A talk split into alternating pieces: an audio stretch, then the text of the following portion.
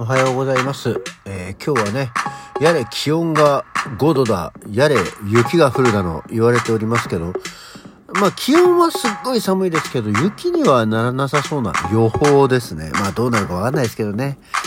雨よりは雪の方がちょっと楽なんだけどなと思いながらの朝です。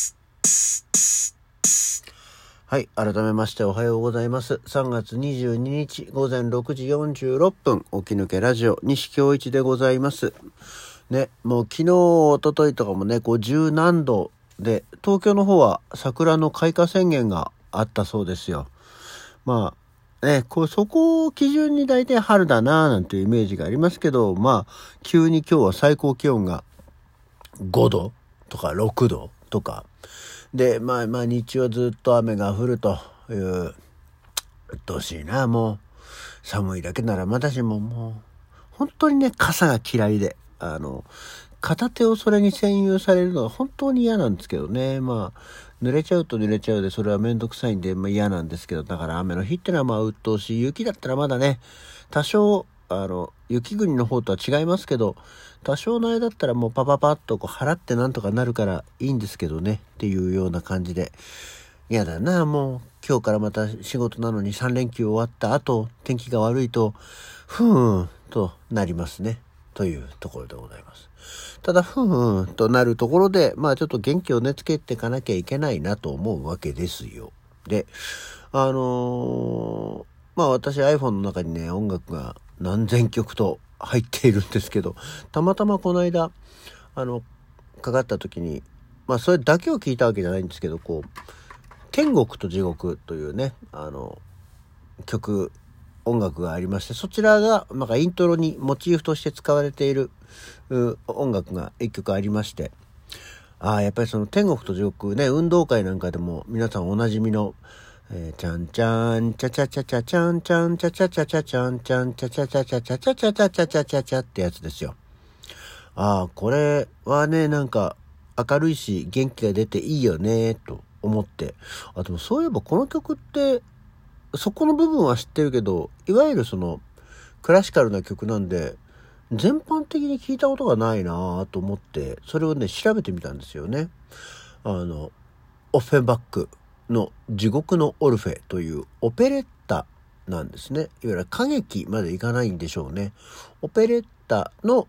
地獄のオルフェの、これは序曲というところなんですけど、そもそもオッフェンバックの、オッフェンバックのさ、天国の地獄いいよねっていう話を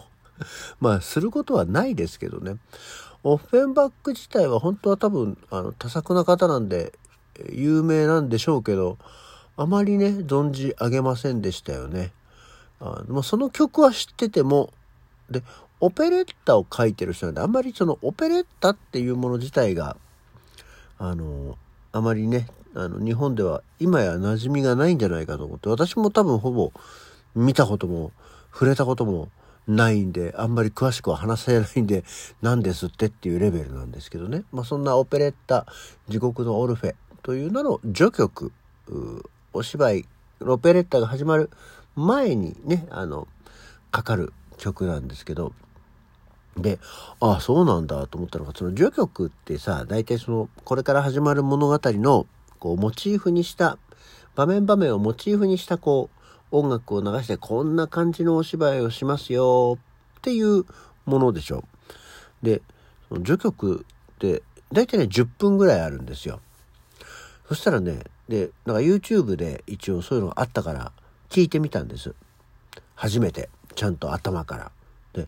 10分ぐらいある曲の中で、あの、最初はやっぱりね、あの、ちょっと怖い感じ。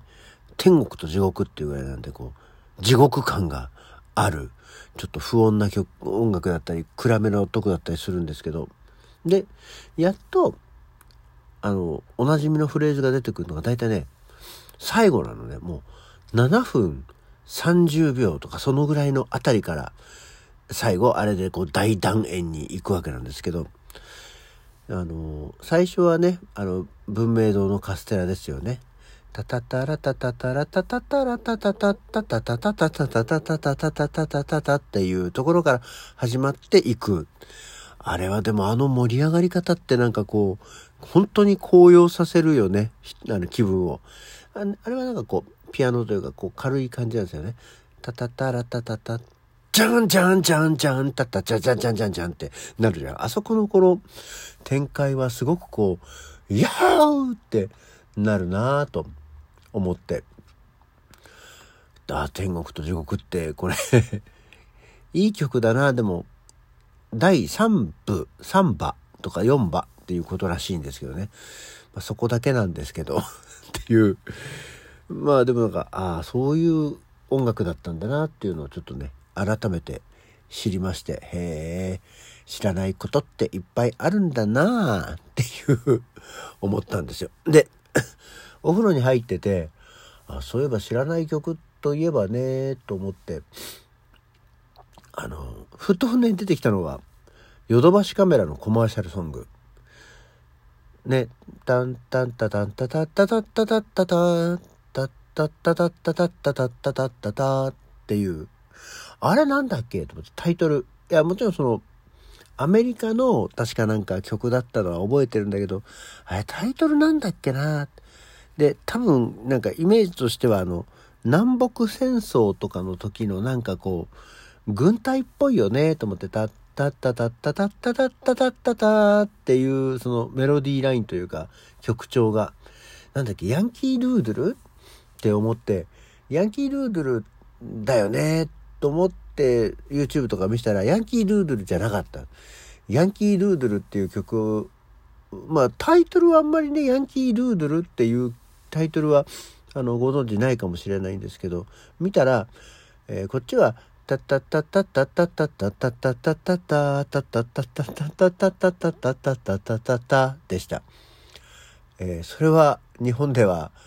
ほぼアルプス1万弱ですけど、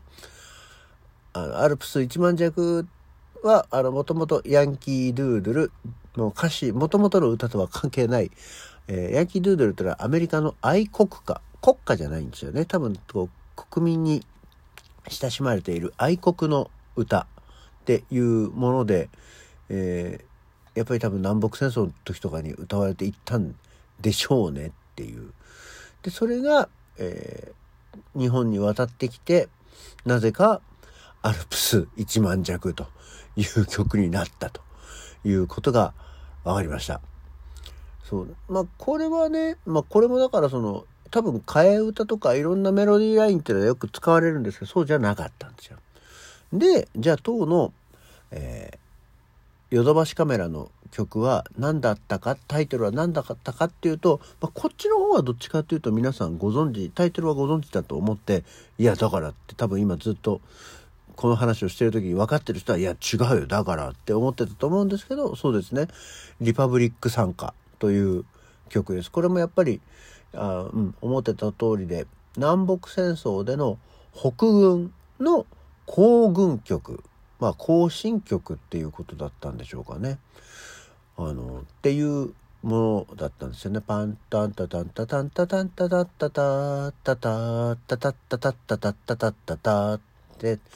こう、たんだこれも歌い方ですよ。タンとかで歌うとか、ターで歌うことによってこう雰囲気が変わってきますけどね。で、もちろんその今やヨドバシカメラっていうイメージですけどもよく考えたらこれがあのゴンベイさんだとか太郎さんだとかっていうのの赤ちゃんが風邪をひいた歌では あるんですけど、まあ、これも結局あの日本でね歌詞をあのつけられたものにはなると思うんですけども、えー、ただねあとなんかどうも日本の中でそのゴンベイさんの赤ちゃんとか太郎さんの赤ちゃんっていうのはあのなんとなく歌える子供の頃に歌った曲だと思うんですけどなぜこの曲でね私も全く知らなかったんですけど主題をおはぎに置き換えた「おはぎがお嫁に」という替え歌などが作られたんだそうですよ。おはぎがお嫁にってどういう歌だよというね。おはぎはお嫁に行かないでしょうよ。と思いながらですね、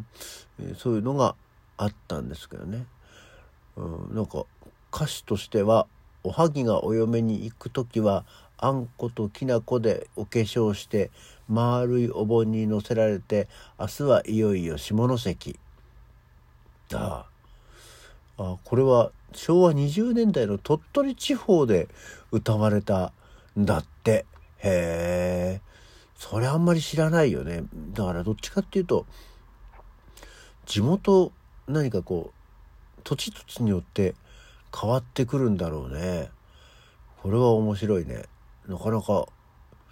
知らない感じでしたけど。皆さんはなんかこういうのってああこっちの方だとこういう風に歌うよみたいなのってねあるんでしょうか？まあこういう古くから伝わってくる曲。でも戦前戦後とかだから今から考えるとそんなに超古いわけではないよね。70年ぐらいのところですよね。っていうのがあるんでしょうかと。いうところで今日はちょっと様々な、えー、古い音楽について語らせていただきました。珍しい。なんか、いや、こんな話もちょっとね、しようしようとは思ってたんですけど、何せ、高崎の温泉の野郎が 邪魔をしてたわけですよ。という感じでございます。え、で、まあ、今日はこんな感じで どうした、えー、終わりたいと思います。それでは、起き抜けラジオ、また次回。